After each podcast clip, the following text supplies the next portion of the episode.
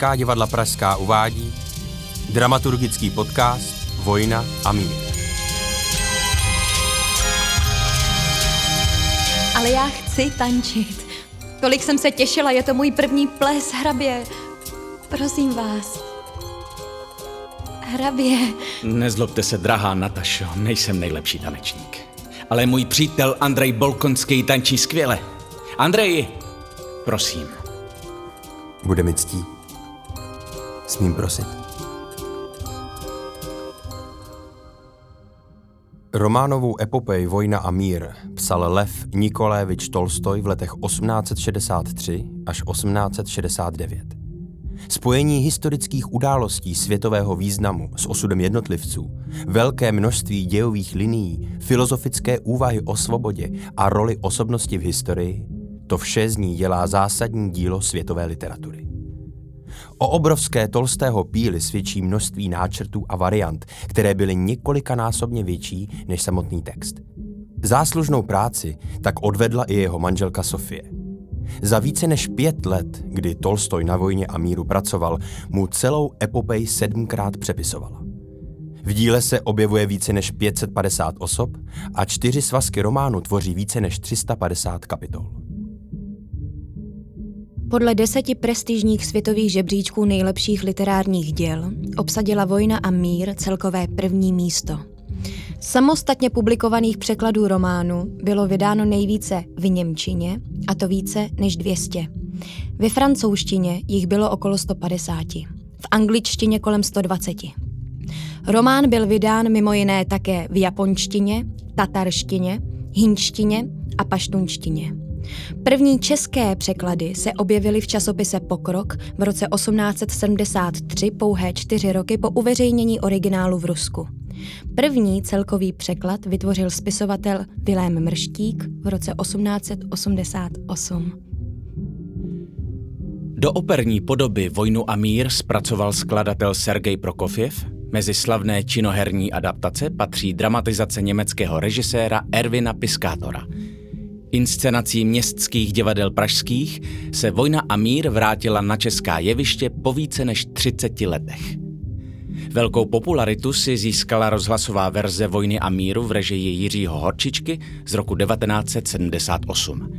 První filmové zpracování vzniklo v Rusku už v roce 1913.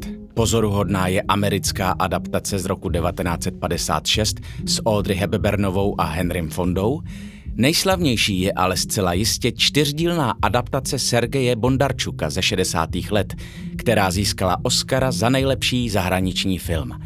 Zatím poslední filmovou podobou je potom seriál v produkci BBC z roku 2016 v režii Toma Harpera.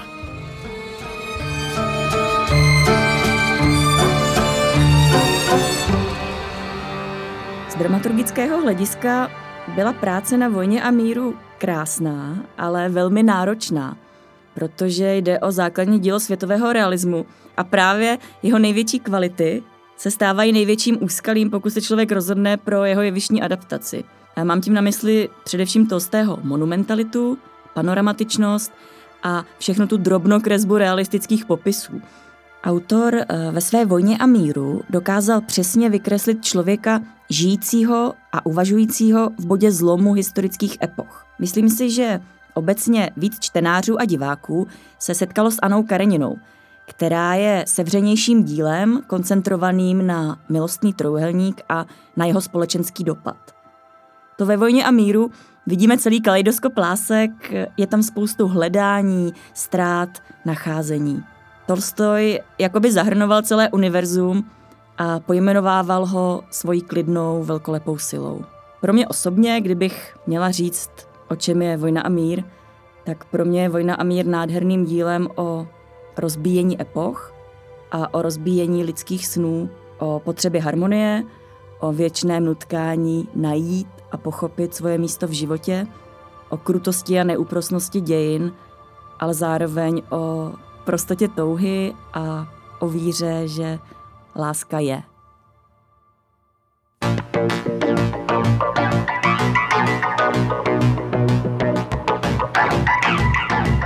Všichni chtějí do války proti Napoleonovi.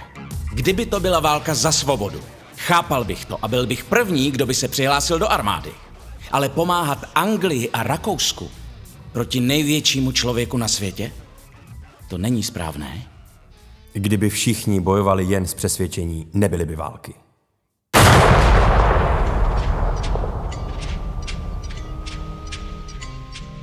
Duše a svět mezi Slavkovem a Borodinem.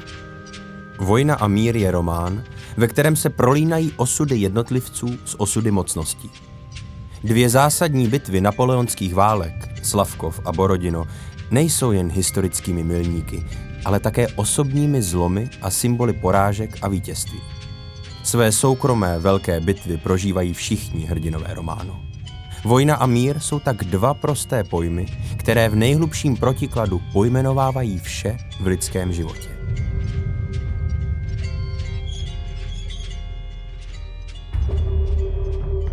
Základní historický rámec monumentálního díla tvoří velké bitvy u Slavkova a Borodina. Bitvě u Slavkova patří rok 1805. Během francouzského tažení obsadil Napoleon Vídeň a pronásledoval na Moravu rusko-rakouskou armádu. Tak Slavkovu přitáhla o síle přibližně 90 tisíc mužů. Francouzská vojska čítala asi 75 tisíc vojáků. Rozhodující slavkovské boje se rozhořely 2. prosince 1805 na Prateckém návrší a skončily těžkou porážkou Rusů a Rakušanů. Bitva tří císařů tak byla patrně nejslavnějším Napoleonovým vítězstvím, které francouzský císař ještě povýšil legendou o tisících vojáků, kteří se utopili ve slavkovských rybnících. Francouzská armáda přišla během bitvy asi o 9 tisíc mužů. Rusové a Rakušané ztratili přibližně 26 tisíc vojáků.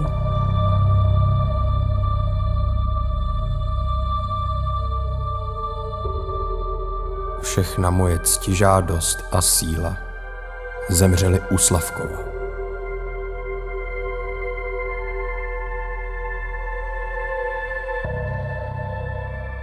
Mírové časy ale netrvaly dlouho. Druhým zásadním válečným střetnutím, které Tolstoj ve vojně a míru popisuje, je bitva u Borodina z roku 1812. Ruská armáda pod velením generála Kutuzova o síle přibližně 120 tisíc vojáků se nedaleko ruské vsi Borodino snažila zastavit postup napoleonských jednotek na Moskvu. Francouzské vojsko čítalo asi 130 tisíc mužů. Nejintenzivnější boje proběhly 7. září 1812 o Rajevského baterii, tvořící klíčový bod ruské obrany. S velkými ztrátami Napoleon baterii ovládl a Kutuzov ustoupil za Moskvu. Obě strany se považovaly za vítěze, ale bitva skončila jen matnou francouzskou výhrou. Vojska utrpěla hrozivé ztráty. Francouzi přišli o 35 tisíc mužů, na ruské straně jich padlo asi 44 tisíc. Borodino sice Napoleonovi otevřelo cestu na Moskvu, ale značně vyčerpalo jeho armádu a v konečném důsledku se podílelo na neslavném výsledku celého jeho ruského tažení.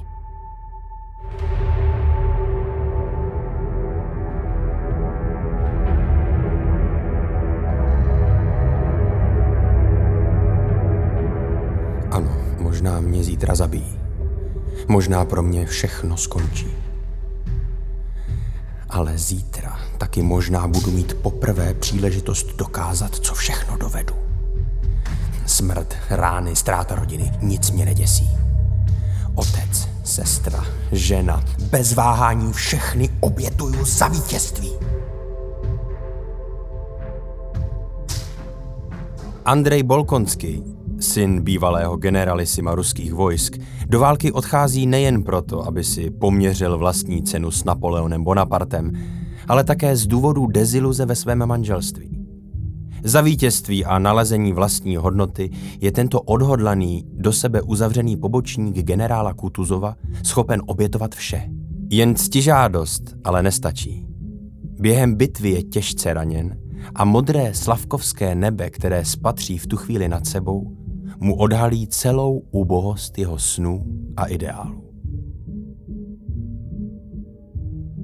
Andrej Bolkonsky je skvělá postava. výborná příležitost pro herce. Mám ho moc rád. Není to taková ta typicky kladná postava, ty se, ty se hrajou nejhůře, co si budeme povídat, ale je to, je to postava, která má mnoho poloh. Ona během celé hry střídá eh, různé hodnoty. Nejdřív prahné po válce, poté prahné po lásce. Ehm, tato postava není jednoduchá, je velmi náročná, ale když um, si na ní dáte záležet a snažíte se do ní opravdu proniknout, tak vám to vrátí. Myslím si, že se vám velmi odvděčí, protože na ní ukážete mnoho krásných hereckých poloh.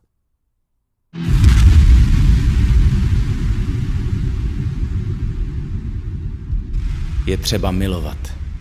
Je třeba věřit, že nežijeme jenom teď na tomhle kousku země, ale že jsme žili a budeme žít věčně.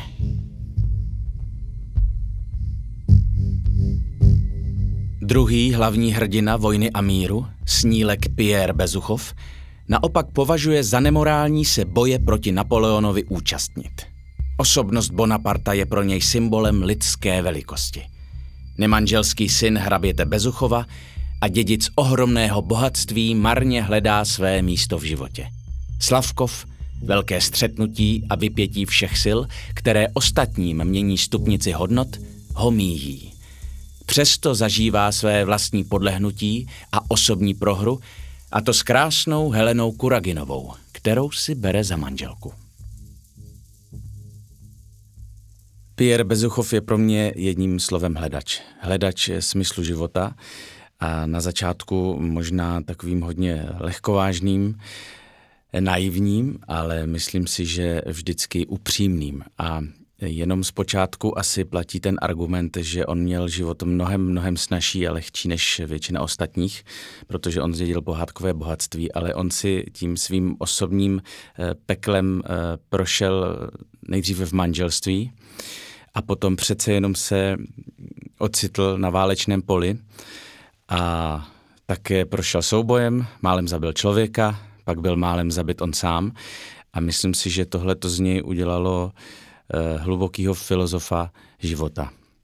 Eh, takže udělal ve svém životě obrovský oblouk a myslím, že pak se z něj jednoduše stal člověk, který ví a který má rád život.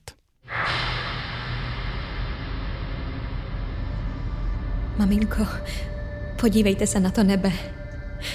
Je plné hvězd. A tamhle jedna zrovna padá. Je mi tak těžko. Tak mi ještě nikdy nebylo. Zeptal se mě, jestli jsem šťastná. Co to znamená? Nataša jako by byla přímým zosobněním bezstarostnosti míru. Je to právě ona, kdo dokáže Andreje vyvést z jeho smutku a letargie a vrátit mu víru v život a lásku. Ale ani toto rozechvění a opojení netrvá věčně. Stejně jako se mír pomalu kloní k válce, bortí se i jejich vztah. Nataša Rostovová je pro mě bezprostřední člověk, který je umělecky založený, ráda zpívá, ráda tančí. Ráda se směje, její všude plno. Když jsme zkoušeli uh, Vojnu a mír, tak jsem de facto nemusela nic moc hrát. Uh, zároveň je krásný na tom, že ta role, ta postava, ta osobnost, tak si projde neuvěřitelnou, neuvěřitelným žalem, bolestí. A to jenom kvůli tomu, že z celého srdce miluje.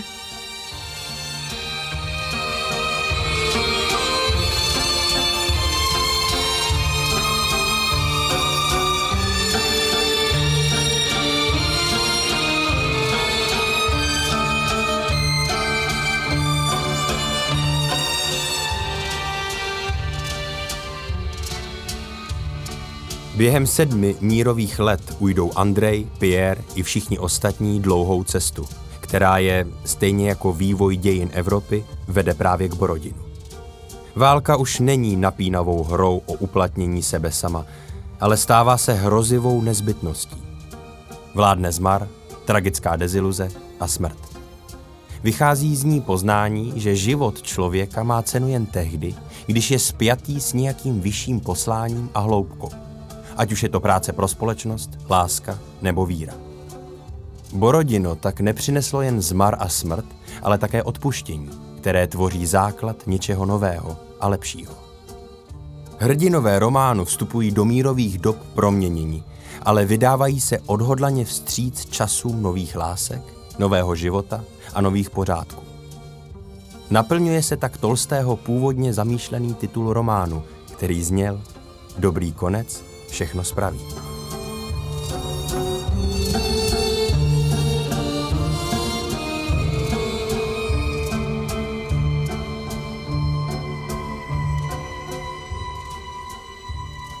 A vy jste prý unikl smrti jen o vlásek. Jaké to je? Být skoro mrtev. Uvědomil jsem si, jak je život krásný. Lev Nikolajevič Tolstoj se narodil v roce 1828 v Jasné Polianě. Už v raném dětství přišel o oba rodiče. Vychovávali ho proto poručnice z řad příbuzenstva. Dospívání strávil v Kazani, kde začal pronikat do společenského života vyšších aristokratických kruhů.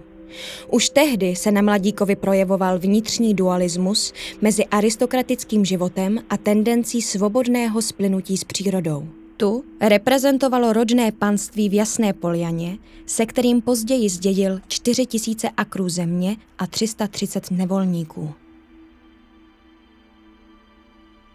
Jednou provždy se musím smířit s myšlenkou, že jsem výjimečný. Buď jsem na svůj věk příliš vyspělým, nebo jsem jednou z těch rozporuplných, nepřizpůsobivých povah, které nebudou nikdy spokojené. V roce 1844 byl přijatý na Kazaňskou univerzitu do studia východních jazyků. Později se ale rozhodl přejít na fakultu právnickou.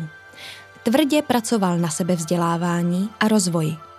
Stanovil si rozvrh každého dne, který si zpětně kontroloval a vyhodnocoval v denníku. V roce 1847 se rozhodl univerzitu opustit a věnovat se svému panství. V práci pro blaho mužiků ale naprosto stroskotal. Pochybuje o smyslu života, propadá ruletě a kartám, přichází o část svého nemovitého majetku. Zároveň si svou slabost uvědomuje.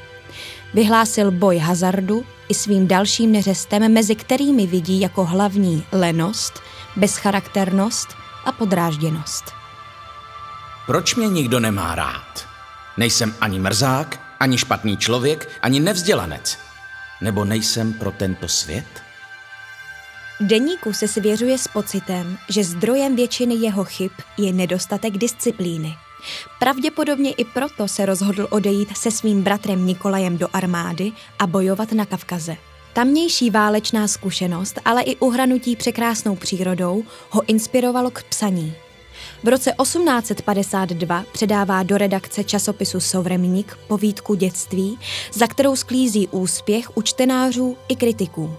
Příznivě bylo přijato i její pokračování chlapectví a jinožství. Napěl jsem všechny síly svého ducha, jak to člověk dokáže učinit jen jednou v životě.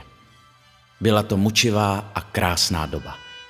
Nikdy předtím ani potom jsem nedosáhl takové hloubky myšlení, nepronikl až tak daleko, jako tehdy v těch dvou letech.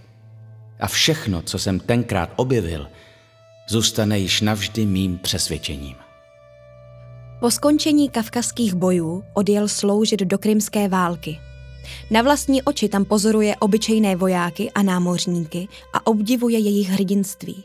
Své zážitky zpracoval do sevastopolských povídek, které znamenaly další úspěch na literární dráze.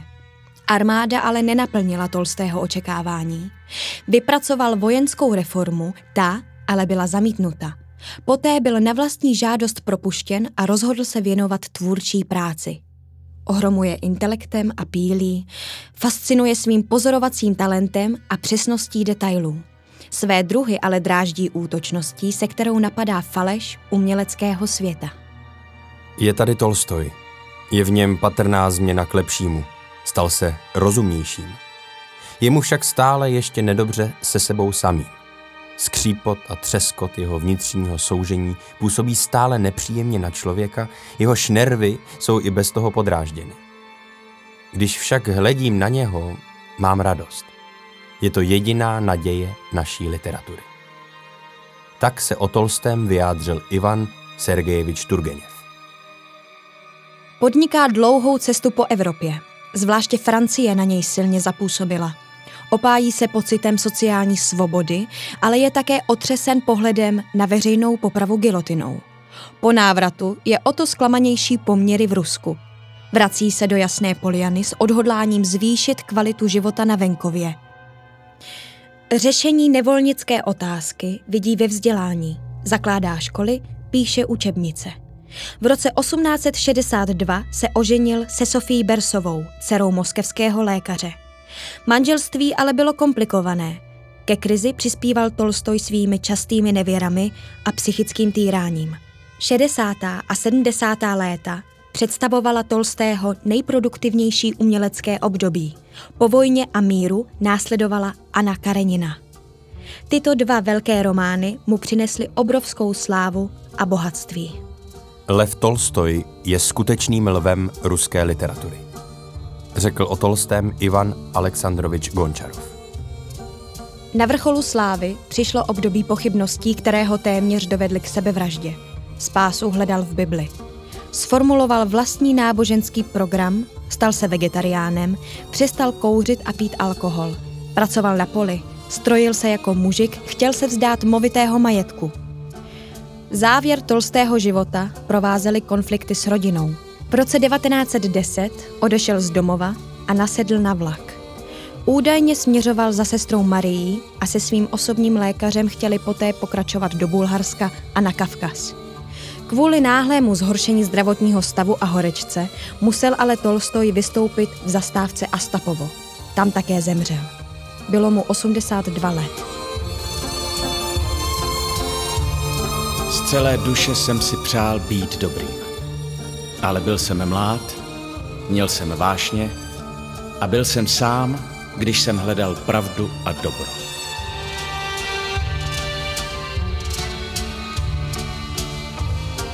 Dramaturgický podcast k inscenaci Vojna a mír vznikl z produkce městských divadel pražských. Připravili ho pro vás Kateřina Marie Fialová, Viktor Dvořák, Tomáš Havlínek a Jana Slouková. nahrál a zvukově upravil Jan Volejníček ve studiu Karlín on Air. Projekt finančně podpořilo Ministerstvo kultury České republiky.